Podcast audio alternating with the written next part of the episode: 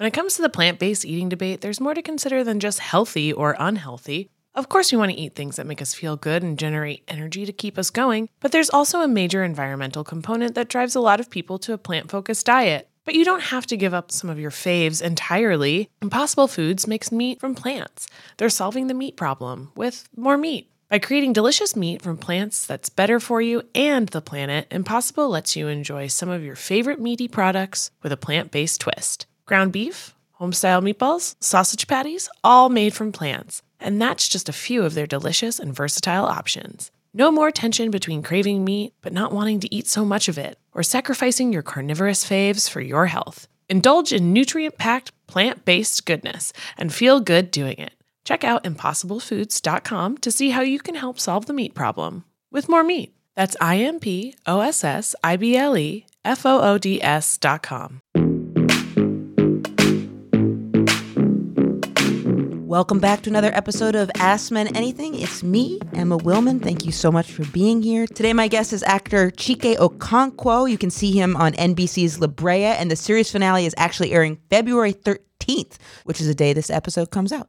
I was very excited to interview him to the point where, okay, I'm going to tell you this. So I was listening to every interview of him I could find, and I almost felt like I over-researched him going into it. You know when you're excited to meet someone or maybe do a date and you look at all of their social media stuff and then you're with them and they're like, oh yeah, my morning was, and you're like, oh wait, I know your morning. You ate a bagel with a little bit of cream cheese. And they're like, how'd you know that? And I'm like, so I was trying not to do that because I had researched him a whole bunch. What a calming presence this man has. We have a great conversation talking about his father, the power of presence, what it's like discovering gender in the theater community, also how to use your privilege for good, how to help others and the best way that you can, and to inform yourself with the different dynamics of world politics. We also talk about going on a first date on Valentine's Day, yay or nay. And at one point, I get a little flustered and I end up oversharing about a sexual routine with my girlfriend now that I've sold the episode. Here it is. Thank you for being on the show. Thank you for having me. It's been great to be here.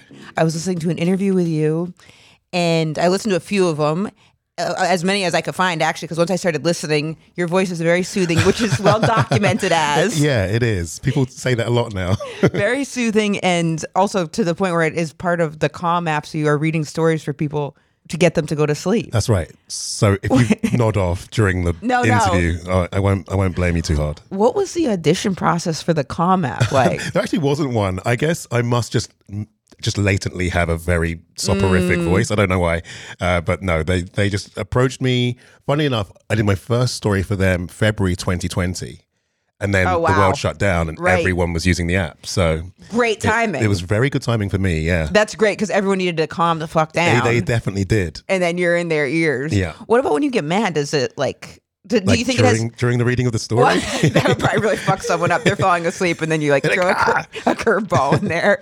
What happens? Because I would imagine when you do get mad and change your voice, it has even more gravitas because people are used to it sounding calm. That's a good question. I tend not to get too mad these days. How? Inner peace. Just inner peace, maybe. That's beautiful. I think I tend to stay pretty calm. There was a real thread in your It was such an authentic commitment to telling stories and being attracted to storytelling that it inspired me, where I was like, oh, maybe see presenting stories in a different, as almost sometimes I think doing comedy and just being around New York, I forget how powerful storytelling can be. I'll think of little chunks of stories, not the whole story, but you talking about your attraction to storytelling made me be I want to start telling more stories about little slices of life. I grew up in bumfuck Maine, and there's this whole lobstering community. Uh-huh. And while I was listening to you, it inspired me to want to start putting stories out there about the lobstering community. That's already fascinating. Right? I want to know everything about that story. I appreciate that. Yeah, I really do. They had there was this lobstering community where they had this, it was called the Head Harbor Mafia. Uh-huh. And it was a little lobsterman mafia. Mm-hmm. And listening to you talk about your love of stories inspired that in me. Oh, that's so amazing. Honestly, it's been my whole life since I was a kid. Mm. I think there are some kids who, go along and do, good kids do what they're told, and other kids who are a bit more energetic and frenetic. I think I was probably in the latter, but the stories were always things that caught me from a really early age. I was 6 years old when my mum took me and my older sister to the theatre for the first time. And then from that moment on, it's really just, it's captivated me. And I think being able to hold on to whatever it was that got me as a kid has really helped me in my career and helped me as an adult as well. I feel like I'm still that kid who's mesmerized by stories. So I genuinely, in any format, would love to hear about the lobster community in Maine. It's rugged. I feel like with being able to hold on to like your like attraction to stories or any kind of wanderlust you have as a kid, because life gets in the way. It does. And so that's such a, being able to be like, I'm going to have that the purity of something, because 6 is like your little baby. Yeah. Do you remember what the play was? I do. So it was there was a famous cartoon in the UK at the time called Super Ted, about a teddy bear who was a superhero. Yes. And they made like a Christmas show about Super Ted. And I think, I don't remember, I should probably look back on this now actually, but he had a friend, or maybe it was the antagonist, the bad guy, was a skeleton. Anyway, at the end of the play, they came down into the audience and picked like 4 or 5 kids to go up on stage. Shit. And I think about it so often. I was one of the 4 or 5 kids. Were you raising your hand? I wasn't. They just came to you? They just came and grabbed me. And my older sister, my older sister didn't get pulled up on the stage, but that my mum said she saw in my eyes that I was like, what is this magical world? And it sort of stuck with me. And then do you remember being up on the stage? I do. I really do. Maybe that story's been told quite a lot, but I do remember 6 pretty clearly. I remember that experience very clearly. And I do remember just, you know, that thing of, and I've been on stages a lot now, but that thing of it being a whole world on the stage. Yes. And you sort of can't really, you know this obviously, you stand up and you can't really engage faces too much to there's so many lights, but I do remember very, very vividly the feeling of the room, that energy in the room. I actually, you know, for years, my whole life, I've always appreciated big spaces like state football stadiums or big theatres or concerts or whatever. I just love the energy of a group. And I think going back to the storytelling thing, you know, you can really, I wish, if there was one special skill I could have, it would be to be a stand-up. I think it's the hardest thing in the world. But you know, in the way that you know, crafted these stories, that one room will react to that entirely differently to another room. And there's a sort of sixth sense that you've picked up over the years of what that means and what works and what doesn't quite work.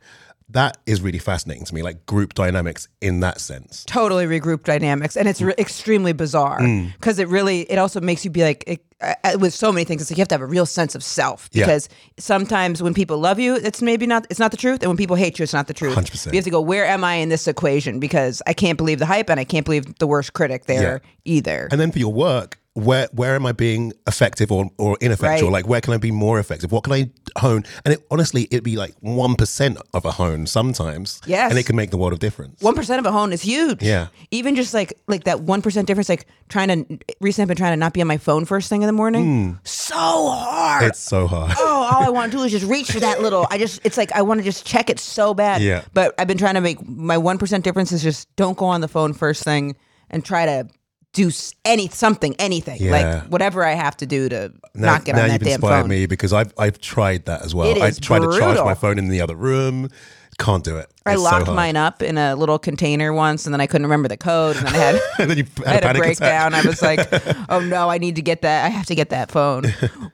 When you were in the National Youth Music Theatre, so you mentioned that, or I had read that Idris Elba and Daniel Craig were also in it. Were they in at the same time? No, they're both a bit older than me. Okay, got it. Okay, that makes sense. And then were you singing in that as well? I was. I loved musicals as a kid. Huh. And I honestly, weirdly, have never done one as an adult.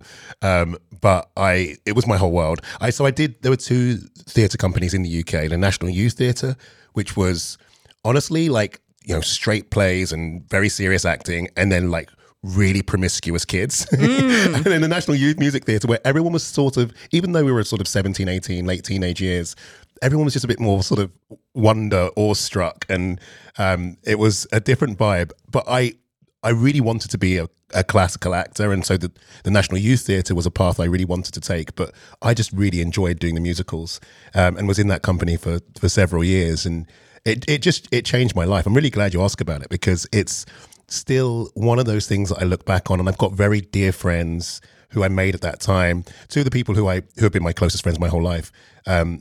Ben Barnes, wonderful actor, done lots of movies. That's a great name. And is a wonderful musician now as well. And Gugu Mbatha-Raw, another great name. Great name, yeah. Very dear friends of mine. We met when we were 16, 17 and have been on this whole journey together. All moved to the States around the same time as well. And then, you know, I mentioned older people who are in the company. You're sort of, in that company, you were very, very aware of actors who had then gone on to become... Of course. It's like a guiding light. Exactly. And so Jude Law was one of those guiding lights. And he is just such an incredible actor. And David Oyelowo, who is a very dear friend of mine and now my business partner, David has been entirely a guiding light in as much as seeing what he's been able to achieve and him and his wife been able to achieve in their careers has been just amazing. But to know that we all came from the same place and all learned the same thing the same way was wonderful. Was it hard to connect with people that like weren't in the arts? Oh, I tell you, it's so funny. I grew up in South London. It's like probably what's equivalent. It's like, I don't know, the Bronx of London. And everyone I was around from birth till 16, 17, it was like people loved sport. They liked soccer and what have you, and very sort of prototypical masculine things. That was kind of the world I grew up in. I went to a boys' school. It was very rough. Oh, damn. Very violent. My dad went to a boys' school too. It sounded brutal. Yeah. It was like Harry Potter with none of the charm and no girls. Yeah. But when I found theatre in my teenage years in that company, then because they would audition kids from all over the country and very few would get in, but it was all of the most talented people I'd ever known. And everyone was there for the same reason. Right. And so I feel like I found my people when I was sort of 16, 17. And not to say that the other people weren't my people, but this was definitely more of the things that I was just interested in. Was it hard to date outside? Like, because sometimes I feel like when you have like a big dream, trying to articulate that dream can be kind of, when you articulate it, you know, then you're at risk of someone being like, how you gonna do that? Oh, yeah, 100%. Which especially in dating when people, well, not so much when you're younger. When you're younger and you present a dream, people are more like, oh, you can do anything. When you get in your 20s, then start people going, why are you still living with your mom? What do you mean you're going to start a food truck or whatever it is?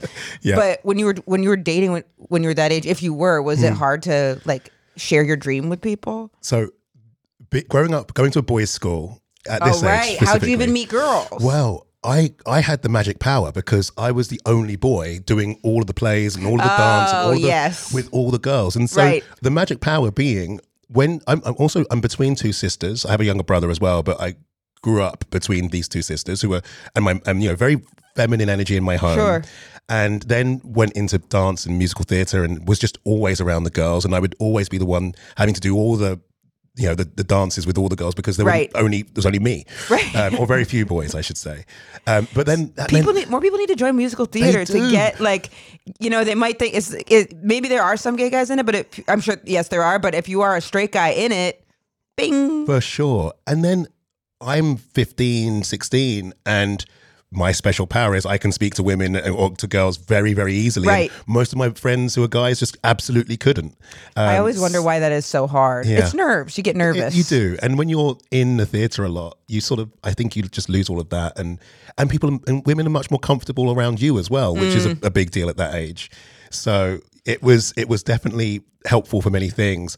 Then to answer your question more directly, you know, when you get into your 20s and you're right, like this is a difficult thing to pursue. And there isn't much of a reference for success, actually, especially where I grew up. So, you know, people see you on TV a couple of times here or there, and it's like, oh, that was cool for a minute. Mm-hmm. But I think what I realized back in England was you could be on a big, big TV show.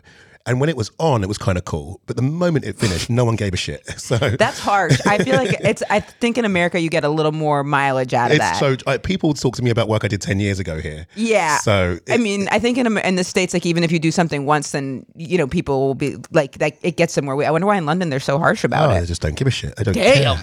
Yeah. Maybe London and New York, that's the case. Yeah, where they're you're right. You know, all right, over it. What are you doing now? And you're like, Jesus Christ. Like, give me a break. Give me a minute. Something. I'm trying. I don't always have time to go to the grocery store. And even if I did, that's not actually where I would get the best cuts of meat. I'm going to tell you about the place that I get my meats from, and that is ButcherBox. They take the guesswork out of shopping and cooking with a great selection of fish, chicken, beef, and more. And their cuts of meat are way better than anything I would buy in the store. I love the value and convenience that ButcherBox offers. I always know that I've got fresh, delicious, humanely raised meat in my refrigerator because they deliver it right to my doorstep and they take all of the guesswork out of it for me. With ButcherBox, I can easily get top quality meat and seafood that I trust. I can get 100% grass-fed beef, free-range organic chicken, and wild-caught seafood delivered right to my apartment. I don't even have to mess with going to the store. Plus, they have free shipping always. And because this is really important to me, with ButcherBox, all the meat is humanely raised. That means no antibiotics or added hormones. You can curate and customize what you want in each box. And if you're feeling uninspired in the kitchen, they have an entire catalog of delicious recipes to get you started. All I have to think about is what I want to watch on TV, and ButcherBox does the rest for me when it comes to what I'm eating. Sign up at ButcherBox.com and get our special deal. ButcherBox is offering our listeners a free for a year offer plus an additional $20 off. Choose salmon, chicken breast, or steak tips free in every order for a year. Sign up today at ButcherBox.com/AMA and use code AMA to choose your free for a year offer plus get $20 off your first order. When it comes to the plant-based eating debate, there's more to consider than just healthy or unhealthy. Of course, we want to eat things that make us feel good and generate energy to keep us going, but there's also a major environmental component that drives a lot of people to a plant-focused diet. But you don't have to give up some of your faves entirely. Impossible Foods makes meat from plants. They're solving the meat problem with more meat. By creating delicious meat from plants that's better for you and the planet, Impossible lets you enjoy some of your favorite meaty products with a plant-based twist. Ground beef, homestyle meatballs, sausage patties, all made from plants. And that's just a few of their delicious and versatile options. No more tension between craving meat but not wanting to eat so much of it, or sacrificing your carnivorous faves for your health. Indulge in nutrient-packed, plant-based goodness and feel good doing it. Check out impossiblefoods.com to see how you can help solve the meat problem with more meat. That's IMPOSSIBLEFOODS.com. There was a quote where you said, if you grow up Nigerian outside of Nigeria, you still grow up Nigerian in some form, was something you realized? Yeah. Your parents kept that really intact. They did. And it's funny, my dad moved to the UK, both my parents, obviously, but his brothers moved to the US. And so I've got cousins here in America, but we had a very, very similar life growing up, even though we were on different continents. What's like a traditional Nigerian dish? Oh, good question. I love this thing. Actually, during the pandemic, right? There was this TikTok craze about a goosey soup. It's a particular kind of soup. And loads of white people found it in 2020. Uh-oh, that's sometimes not good. It's sometimes not good. In this case, it was excellent. Oh, what did they do to it? Well, first of all, they just... So there's one restaurant in LA. I was living in LA at the time, at the beginning of the pandemic. Did they take away the flavor? They didn't. Because they went to the one Nigerian restaurant in LA and... I would go there, once a month or something, right, to get just a feeling of home. Sure. I turned up once and there were maybe 200 people lining up around the block. And I know the lady who runs a place called Veronica's Kitchen, best Nigerian food in LA. Oh, I'll check it out for sure. Please. And I asked her what's going on, and she said, "There's something with this TikTok." And but she was worked off of her feet, and right, but it meant that the world suddenly began to understand Nigerian food, and I was very proud of it at the time. That's great. Yeah, that's great. Yeah, I'll absolutely check. I don't think I've ever gone to a Nigerian. I used to go to Ethiopian restaurants all the time because I had my good friend in college was Ethiopian, so we would go in Boston so she could get just a sense of the familiarity. And I love eating it with Ethiopian food. You eat it with your hands. Absolutely. Same as Nigerian. Yeah. Oh, so I love that because I kind of do that anyway. And that was a place where it was acceptable to do it. And I love doing that. For sure. Okay. Here's our segment, Modern Masculinity. Okay. How has the concept of masculinity changed from when you were a kid to now? I would say massively, and much for the better. It's funny, 2016, in the world, but also in the film industry in particular, was a real reckoning. Me Too happening.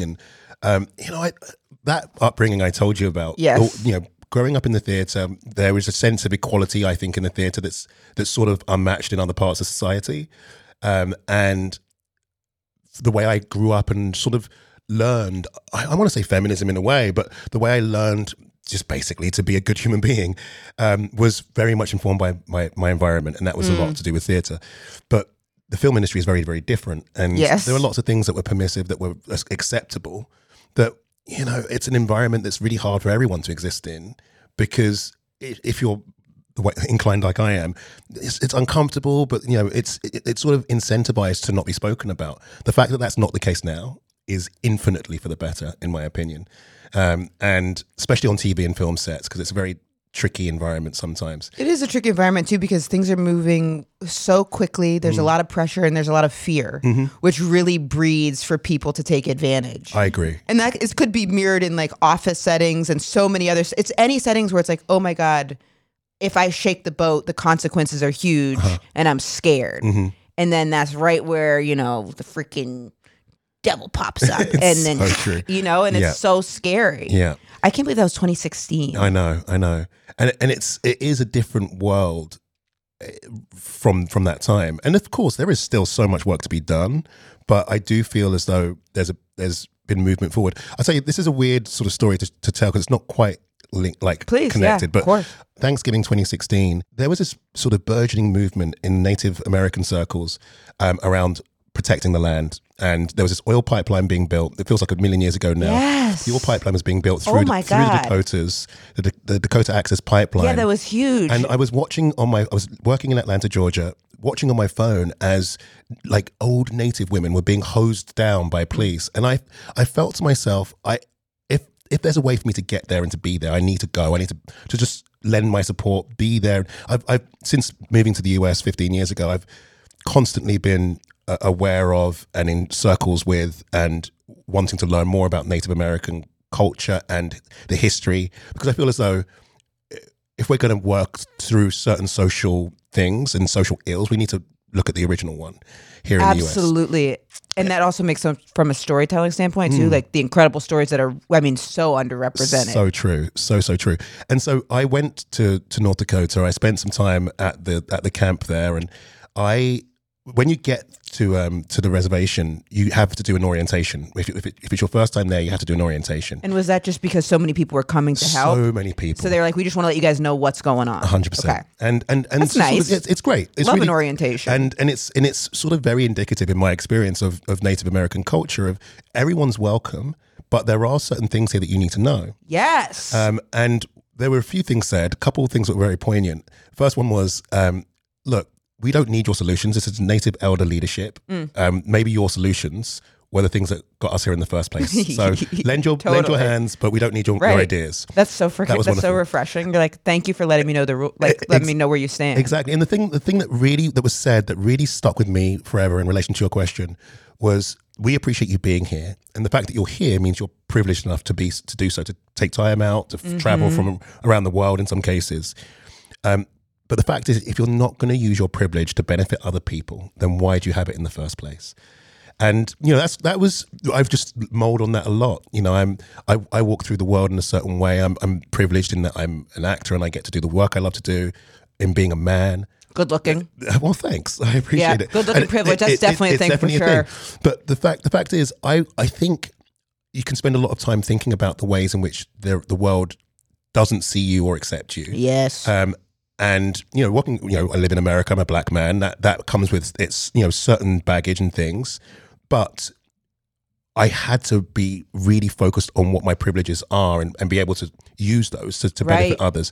So all of that's to say, because I had that awareness around the same sort of time and was beginning to sort of wanting to practice what I preach, it meant that I've been more able since then to think about the ways in which my privilege as a man can benefit the scope of masculinity in general. Yes. I think. It's so amazing too to think about one orientation can plant those seeds to have such lasting change and such like a foundation for being helpful. And it's like, how hard would it be for us to do a few, like for just there to be more orientations, you know? And what's so key too is like they're leading it. You need the people leading it that are the ones that are the most affected it too. For sure. But it's like, I mean, I'd love an orientation before I go in anywhere.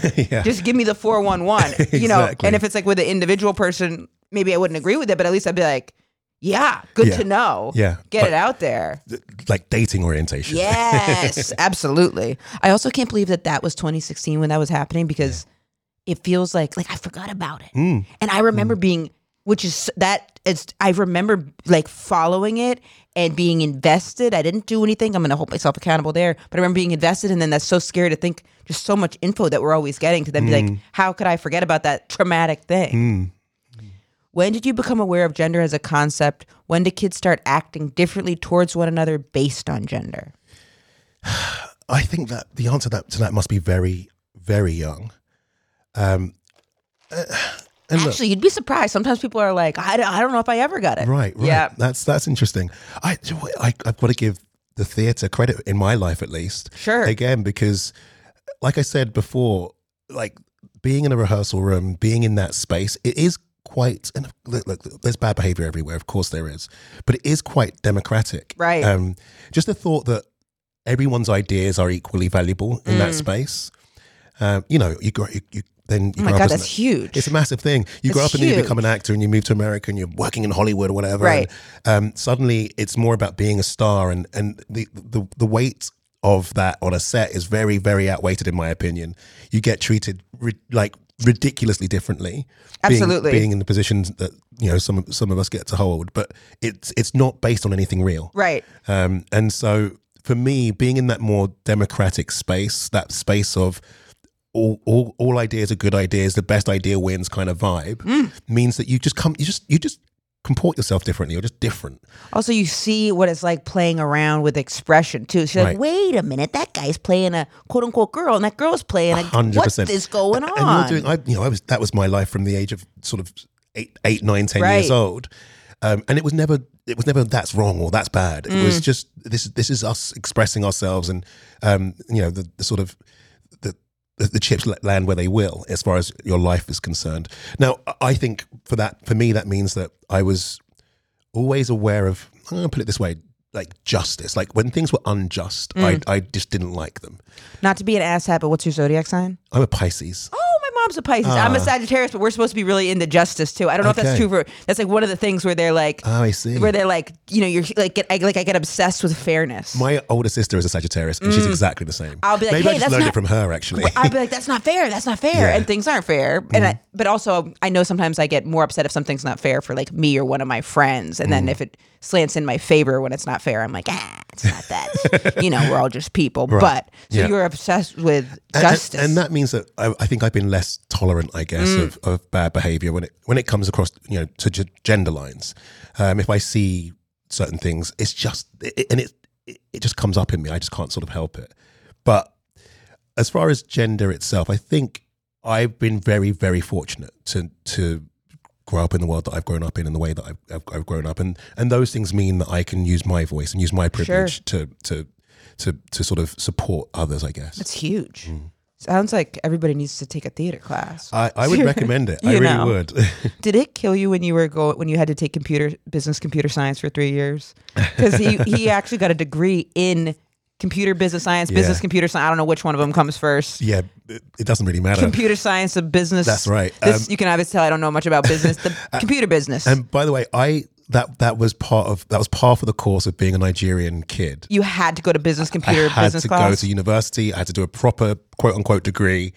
And that was my sort of, that was payment to my parents. For first of all, for being alive, I guess. Right. And then secondly, for everything they've done to support me. That's a trade-off. But because I knew I wanted to be an actor so young, and actually, man, it was traumatic at a point, but I sort of knew I was fighting a losing battle because, so I auditioned for drama schools, figuring that if I got in and got a scholarship, they would much rather me go and get a free education, even if it was in theatre, as opposed to me paying to do a degree. To go to business class. Exactly. School, yeah. Exactly. But they were not for that at all. And so I still had to go and get a loan and go to university.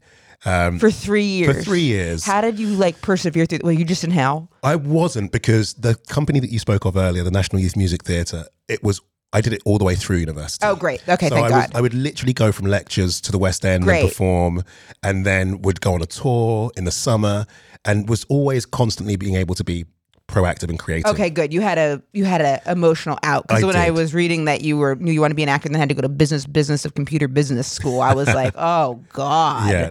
Of all that's like the opposite of that. I sort of feel like at the time I felt like I didn't have a choice. Clearly I did, but it wasn't an option for me. I get it. Our parents have a very strong hold. They definitely do. What's your most feminine trait that you like about yourself? I think the most feminine trait that I like about myself, it's funny, like it's weird that me saying softness or sensitivity is a feminine trait, because it is something I like about myself. Oh my God, that's such a, that's my girlfriend says that for her about, that's one of her traits that she likes about herself too. And I think it takes so much strength to have softness. And it takes vulnerability.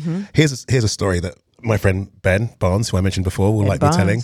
But Ben Barnes has been a close friend of mine since we were teenagers. And his mother is one of the sort of world-leading sexual and relationship therapists. Oh, wow. So the show, if you've seen it, Sex Education on Netflix. I've just been hearing people talk about it and I want to watch it. That was basically my friend Ben's life because his mother was a sexual therapist. Oh my God. And so it meant that when we were young, we'd be having dinner around his house and she would ask questions about sex. And he'd be like, Mom, don't ask these questions. But it was so useful to me because it was very liberating, first and foremost, to be able to talk about that with a grown-up. Yes. And secondly, I got basically the best advice and support and free therapy throughout my 20s. And in a relationship I was having at the time, I remember it coming up that I was maybe too sensitive or me, I guess, internalizing that as I wasn't manly enough. And Ben's mum, wonderful Trisha, she said to me at the time that the biggest thing that she comes across in her work is if men were more sensitive, it would save more marriages. And never let anyone tell you that your sensitivity is a bad thing. And so I think I sort of have taken that on board from a very early age, and I was very grateful to Trisha Barnes for that advice. And so it's not really been a factor for me in my adult life. That's so great to have someone intervene with your young like that to say that. Yeah. Because sensitivity needs to be guarded. Because also to be sensitive but still aware and operating in this world and not and just like putting yourself out there but saying I'm going to preserve my sensitivity in the face of this shit.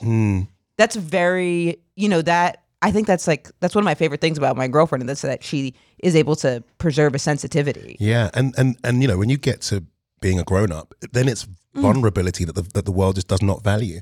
But it's really, really important to be vulnerable, in the right sense. You can't be walking around like an exposed nerve, of course. Absolutely. Of course. But it is, I think, important. And it's honestly one of the most important traits, I think, in my work as well, to be open and to be vulnerable and to be just sort of yes-anding as much as you possibly can and not throwing up barriers. It's just not helpful. Also with sensitivity, I think being sensitive allows you to be a better listener. Yeah. And that's big in acting. It really is. It's everything. For my like minuscule, I took my acting classes where I was just hanging on by a thread. Yeah. Hanging on by a thread with the acting classes. So I bet you were excellent. It's very hard. Well, what you do is impossible to me, so... I'll tell you a secret with the stand-up. You say the same thing all the time, so you practice that. Not that it makes it easier, but it's that's similar to doing a play. I guess. Say the same thing a lot, and then you'll notice people go and they go, "Oh, this just happened. Never happened. Didn't just happen. Never gonna happen." But you're just saying it to make it seem like it came up off the top of your head. I love that. Now we have a listener email. Thank you so much for your emails. Write into ama@betches.com for our segment, Why Do Men? Dear Emma and Man, I'm calling to ask a question for you guys because I feel like this podcast is so candid. I want to know realistically from a guy what he expects in the bedroom. I have a long-term boyfriend, but I just want to know if guys prefer when someone is really active during sex, or do they feel like that's too much and would rather we let them take the lead? Do they want equal participation? Do they want us to just lay there like a corpse? What exactly are you guys looking for? Ooh. Bless that question. Yeah, bless that question. I feel it. I am by no means an expert in this, and caveat, take this or leave it. Yes. I just think, for me at least, openness is important. Yes. I think it's very easy to be guarded and to be, concerned about your body or have you. I think if you've gotten to a position where you're willing to be naked with someone, you can sort of let some of that go and just be in the moment and be open, and let the guards down in that moment, I would say. I think that's a great answer too, because it's like, well said. It's like following it like a dance, because sometimes when it's like, okay, I need to play this role and this person needs to play this role, I understand that too. I mean, I would say like in my relationships, it usually follows into, I mean, there's so many different ways to do it, because it's like, well, I would say for me personally, the laying there like a corpse, I would err on the side of not that, unless you're role playing something where you are a corpse and it's pre-done out beforehand. Right. Well, role playing something you're a corpse isn't the craziest thing, because there was this porn I used to watch. It's called free. You imagine I said corpse porn, which would be fine too. No judgment. It's consenting adults, but called free use, where it would be like like you're walking around and then you go bing, and then someone's frozen and then you can just kind of do what you want to them. Okay, like sexy musical statues. You like sexy musical statues. That would have been a much, yes, exactly. That's what, sexy musical statues. So that can be like I don't even know if it's like a kink or proclivity or something where it can be like, hey, I just want you to lay there and that's one thing. But if that's not pre-discussed, then I would say any type of presence and being in the moment then helps like the tempo of it. So I would say it's more of a question of like if someone, does the person want you to be like more dominant, more submissive, or lead more or not? Like, and that's really like an individual, you and the partner thing, you know? Because like I wouldn't, my girlfriend and I do this like thing, like we're both not into us sexual position wise is more, it's me on top and I'll wear like a strap on or something. But if I'm with someone that said, no, I want to like ride you all the time, I'd go, it's just not for me. So about once a year, we do a yearly riding and then that's it. So I was saying if all of a sudden she started saying, hey, I'm going to do this, then I would be like, whoa. That's not what we do. I go, and so we do it once a year, maybe even every 2 years. It's fine. You know, but also I can get into anything if the person is into it. Like, so if someone was super into that, actually, then I could get really into it, actually. It's funny. I was going to also add that it also depends if you're just new to someone or if it's just a one-night thing, God, of course, as opposed to a long-term relationship thing. Totally. Because then it, of course, I think, you know, variety is important and it is the spice of life in that regard. That's true. And I think that's so true. And I think like any type of, if you are in, you know, I would say what men expect, I'm going to kindly and warmly encourage to actually think of it. Think like, what do you expect and what do you want? Because just us talking about it is like helping me see like, I think the more you know what you want in the equation and what makes you feel comfortable, I think for a good sexual partner, that will reverberate to them. That's a brilliant answer. You know what I'm saying? That's actually how I feel in the moment of it as well. Like I just thought of it. I want that person to be experiencing pleasure in the way that they want to experience pleasure. Yes. Yeah. And then because that helps the dance. Yeah. So I think like that, where it's like, the more you know what you expect, it makes you feel good. As corny as it might sound, I really do think it's the truth. Then you'll be bringing that into the bedroom and he can work around that. Now, I'm not saying that means, and that doesn't mean, like my girlfriend's very comfortable in what she wants in the bedroom, and that's to be like in a more submissive role. So then it doesn't mean knowing what you want then means you're like running the show, but everybody's running the show. Yeah. Everybody's running the show. But I think I would say the more you're into it, that's going to reverberate, and that's what you should expect to go in and have a good time for you, and then take care of them too as a dance with each other. But you gotta, what is it? You put your mask on first or something. That's true. Yeah. I don't know if that makes it sound like, but I don't mean that in like a selfish way. No. But it's like, you know, just if you say, what does he expect? You know, put him on ice for a second. I agree. What do you expect? What do you want? And then when you go in, and then like you with the open mind, then it allows for the dance. Yeah. And then I think actually as you go along that road of being more focused in that regard, then I think you can also be open to being demanding of what it is that you require. Right. That's kind of harder. It sounds like that's kind of the beginning of a situation. Yeah. Kind of harder at the beginning, but as you go along, I think don't be afraid to ask for what it is that you need. Yes. And be like, you know, or even if you're like, I don't know exactly what I want in the bedroom, be like, let's like kind of try to figure it out together. You know, watching porn together, that's a tough one because I feel like porn is so removed from anything that really would bring up sexual ideas, but Maybe. Or try the corpse thing I just laid out. Try the corpse thing. I'm going to work on being more open. I shouldn't be so rigid. I'm like, we do a yearly riding. I'm going to be more open. Say, well, you know. So I'm excited for you. Thank you. Thank you. Now we have a segment, Ask Chike Anything. This is a part of the show where we're going to get a little deeper inside the male mind with some specific questions from my guests. Please. Okay. How did your relationship with your father impact your idea of masculinity?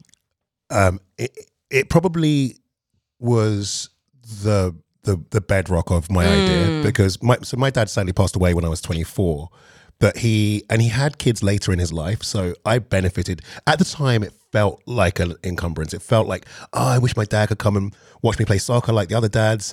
But what it meant now looking back, 18 years past, is that I was so grateful that he was present, that he was always there. And that's a big deal. It's a really big deal, knowing, you know, how friends, or just knowing, you know, how difficult it is to be a parent in general. And you've got to be the breadwinner. You've got to go out there and do things as a parent, mother or father.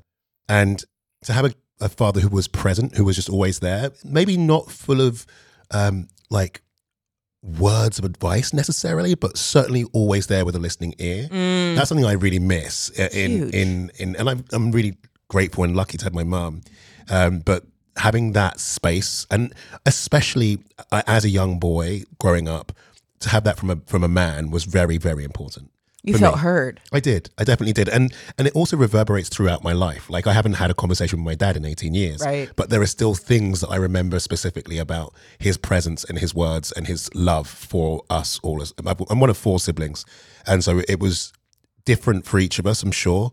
And there's a big age range in the 4 of us. But it was, for me, very, very important to have his presence more than anything else. Feeling heard is so paramount. Because I didn't realize it until I've been in therapy this past year, like how huge, like the impact of not feeling heard can be. And then the ways a lot of time they can be destructive, maybe some positive where you try to feel heard, but feeling heard is such a monumental thing. It is. Because you feel seen and recognized. And if you get that foundationally, then I think it helps you as you move through life. Absolutely. From an actor's perspective, is there any difference in the experience of being directed by a man or a woman? There is. I was just talking with a friend about, not from an actor's perspective, but I was talking to a friend about world leaders recently, just yesterday actually, and the fact that it's just proven, isn't it? I'm not pandering, I really am not, but it's just proven that women do that job better. They're able to, they're more effective leaders. I was working La Brea, the show that's on that you might see tomorrow. Hell yeah. But we shoot that in Australia, and I was very fortunate in the second and third season to be able to travel a bit more. The first season was pandemic, couldn't move anywhere. But I went to New Zealand, and I've always loved the idea of New Zealand, and it's beautiful. And Jacinda Ardern, who was the Prime Minister of New Zealand at the time, she was just such an effective leader. She's like 40 years old. She was very young doing it. And when the time came for her to step down, she just did it. She just left. She was just like peaced out. And then, we're like, whoa. And then she got married. She was the first world leader to have a child while in office, I think. And then when she was done and just got married and has a normal life now, I imagine. Like, that's just so antithetical to maleness. Totally. Like, men hold on to the bitter end in leadership, and they're just not as malleable. And I can say, in the times that I've spent on sets or in the theatre with female directors, that is also true. It's not to say, it's just better for me in the way that I like to learn and the way that I like to do my job.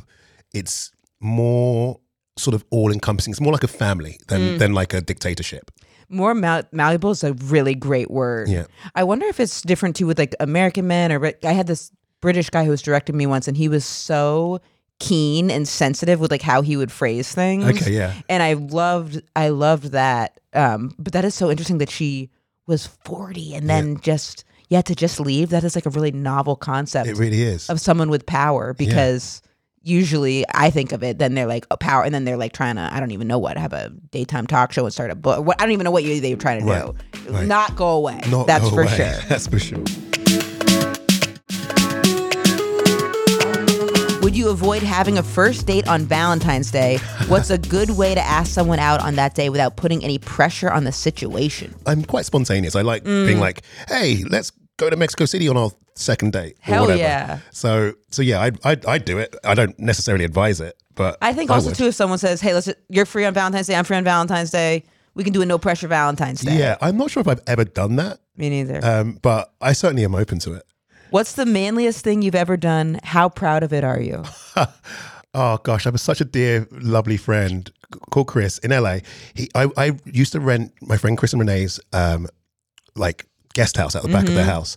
One day, Chris was making with his bare hands a Murphy bed. Damn. And he prepared it. It was like the precision in it. And all of a sudden, I heard this giant crash, bang, wallop. And the bed fell and smashed into literally a million pieces. And he just sat out back with his head in his hands and was just mortified. And I was like, come on, man, we're going to do this. And we went to Home Depot and just the two of us with our shirts off, just building this bed. You just ripped your shirt off. I didn't need to. Yeah, it was cold out. I'm not all that handsy, but it was like working with your hands and doing, and we rebuilt it in like a couple of hours. And it was just such a, I felt like such an achievement, like a manly achievement for doing it. Yes, you conquered it. We did. What do you have in your fridge right now? I have some Parmesan cheese. Great cheese. I have some pineapple that I bought last night. Love pineapple. And I have some wilted salad lettuce that I just can't bring myself to throw away. Yeah, I always buy salad with the intention of eating it. And I must have wasted like thousands of dollars worth of salad. The amount of wilted lettuce in refrigerators, because it's just not happening. No. But it's the lie. It's the lie. Everyone wants to keep the narrative going that they're going to have a salad tomorrow. You've got to do it the second you get back from the store. Otherwise, it's not happening. Eat it in the car on the way home and just cry to get that down. Mouth handfuls of lettuce. Would it be a relationship deal breaker if you really disliked the friends of someone you were newly dating? I don't think so. I don't think there are any deal breakers at this sort of stage of my development as a human. But I do think, obviously, who we hang around reflects on us. I think more the opposite would be more true. Like, it would definitely like be impressed upon me if the person had very high value, wonderful people around them. I don't think I'm not judgmental enough to care about if they were terrible people. That's a good way to look at it, actually, to say I'm going to have it be more neutral if it's a negative, and then if it's a positive, then that's like a nice bonus. Yeah, exactly. What's the most embarrassing thing you've ever done in front of someone you were trying to impress? I don't know why my mind went here straight away. Thankfully, the first thing that came to my mind didn't happen directly in front of the person who I was trying to impress. That helps. But it was something that I'm still so grateful for that it didn't go the way it could have done. In fact, do you know what? This is funny. It wasn't Valentine's Day, but it was definitely a first date in a really lovely restaurant in London. I was in my 20s. Bless her, I can still see her face. We had a beautiful date and it was a really highly recommended restaurant. And I walked her home and was being very much a gentleman. And we stood at her door and she asked me if I wanted to come in. And I was like, you know what? It was such a great first date. We'll do this again next time. I went home and had the most explosive food poisoning symptoms that I've ever experienced in my life, and was literally curled up in a ball on the floor, crying for my mother. Oh, food poisoning's brutal. And I was so grateful after that all passed that I didn't go into her home and experience the both ends that I did in her bathroom. It would have been soul destroying. It would have been awful. That was the universe looking out for you. It really was. I feel like in a weird inverse way, I was being rewarded for being a gentleman. Yes. Somehow. You still got the food poisoning, but somehow. Absolutely. Oh, it could have been so much worse. Did you see her again? I did. And I don't know if I told her that immediately. Right. But I probably did tell her later on.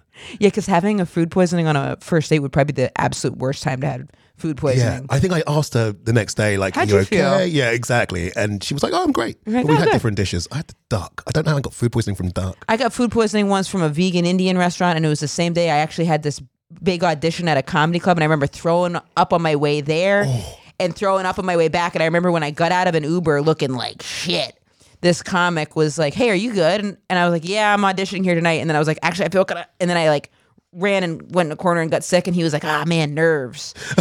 And I was like, no. That's the vegan truck there. Yeah, this is so much more than that. This is our final segment called Who, What, Where, When, How. Okay. Who do men most want approval from? Their mothers. I actually feel that for me. Yeah? Yeah, definitely. I always want my approval, but also I wonder if this, I know for me, my mom is not, she's not free given of approval. You know what I mean? Yeah. So that makes me covet it. Yeah. I think I was the same slightly in that we had this sort of thing as kids, me and my siblings, that it would take so much to impress my mother. And look, she has sort of become more like that in her older age. But I'd be, as a kid, be like, "Mom, I'm going to come home with an Oscar one day," and be like, "Mom, I want an Oscar," and you'd be like, "Oh, that's nice." Right, exactly. But you know, I guess, like, okay, where are you going to put it? Yeah, exactly. Do you have a shelf in here, or did you forget to get a shelf? And you're like, what? Yeah, I know to impress my mom, though, one thing that would be so impressive to her that I don't do is she's like, I don't recycle 100% of the time. Mm-hmm. I recycle, but it's not like I don't have it. It's like a little haphazardly. And I know if I said, Mom, I'm recycling all day, every day. If I see someone not recycling, I say something, she would be so impressed. Oh, I love that. But then I'm not doing that. The one thing you can do. So easy to do. She'd be like, I'm so proud of you. Well, it's funny. I was back home for Christmas and I have, thankfully, I'm very grateful for it, a couple of awards along the way. But I was like very, in that same vein, wanted my mum to have them. And I live in the States, she lives in the UK. And I got back and she'd rearranged the living room. And I was like, Mum, where's that award? She's like, well, you can take it if you want. I didn't take it. I actually need to bring it back to America with me. That's going to fuel me to get all the other awards. Exactly. What do men do to release pent-up emotions? I don't know about what men do necessarily. Probably lots of things, but I certainly, you know what, I had this conversation yesterday as well. I wish I was the sort of person who would be like, I'm going to go and run. Oh my God, don't we all wish that? Could you imagine? When I see people running and it's 23 degrees out, I'm like, what the fuck are you doing? Totally. Go away. 100%. I live in Brooklyn and it's like, it's sort of ruined. I like to go for a walk in the morning. But yeah, you go, you're fucking up my day. You're just ruining it for me. Yes.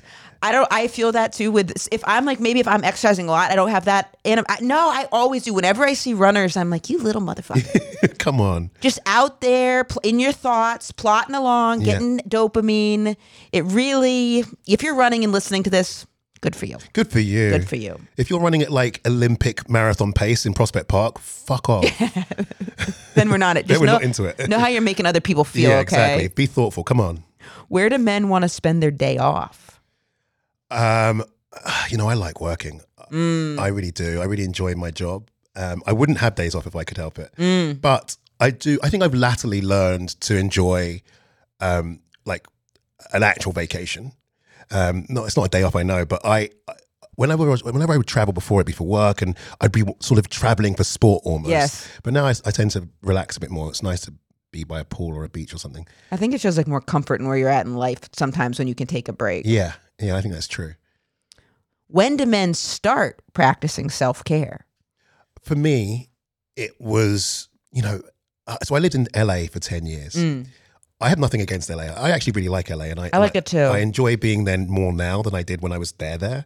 But when you live in New York and you go to LA, it's like, I don't know, it's like you can just sort of peek into a dream world for a little while.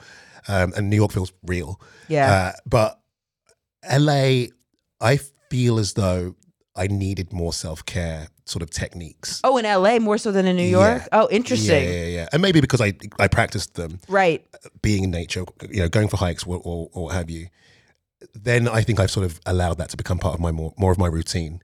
But I do need to be near green spaces if I can. I love Manhattan, but I couldn't live in Manhattan. Right. I enjoy being in Brooklyn. I'm near a park. It's sort of, maybe it's a bit more how I grew up in the UK as well, but it's nice to be able to spend some time outside. And honestly, the biggest thing is not thinking about yourself all the time.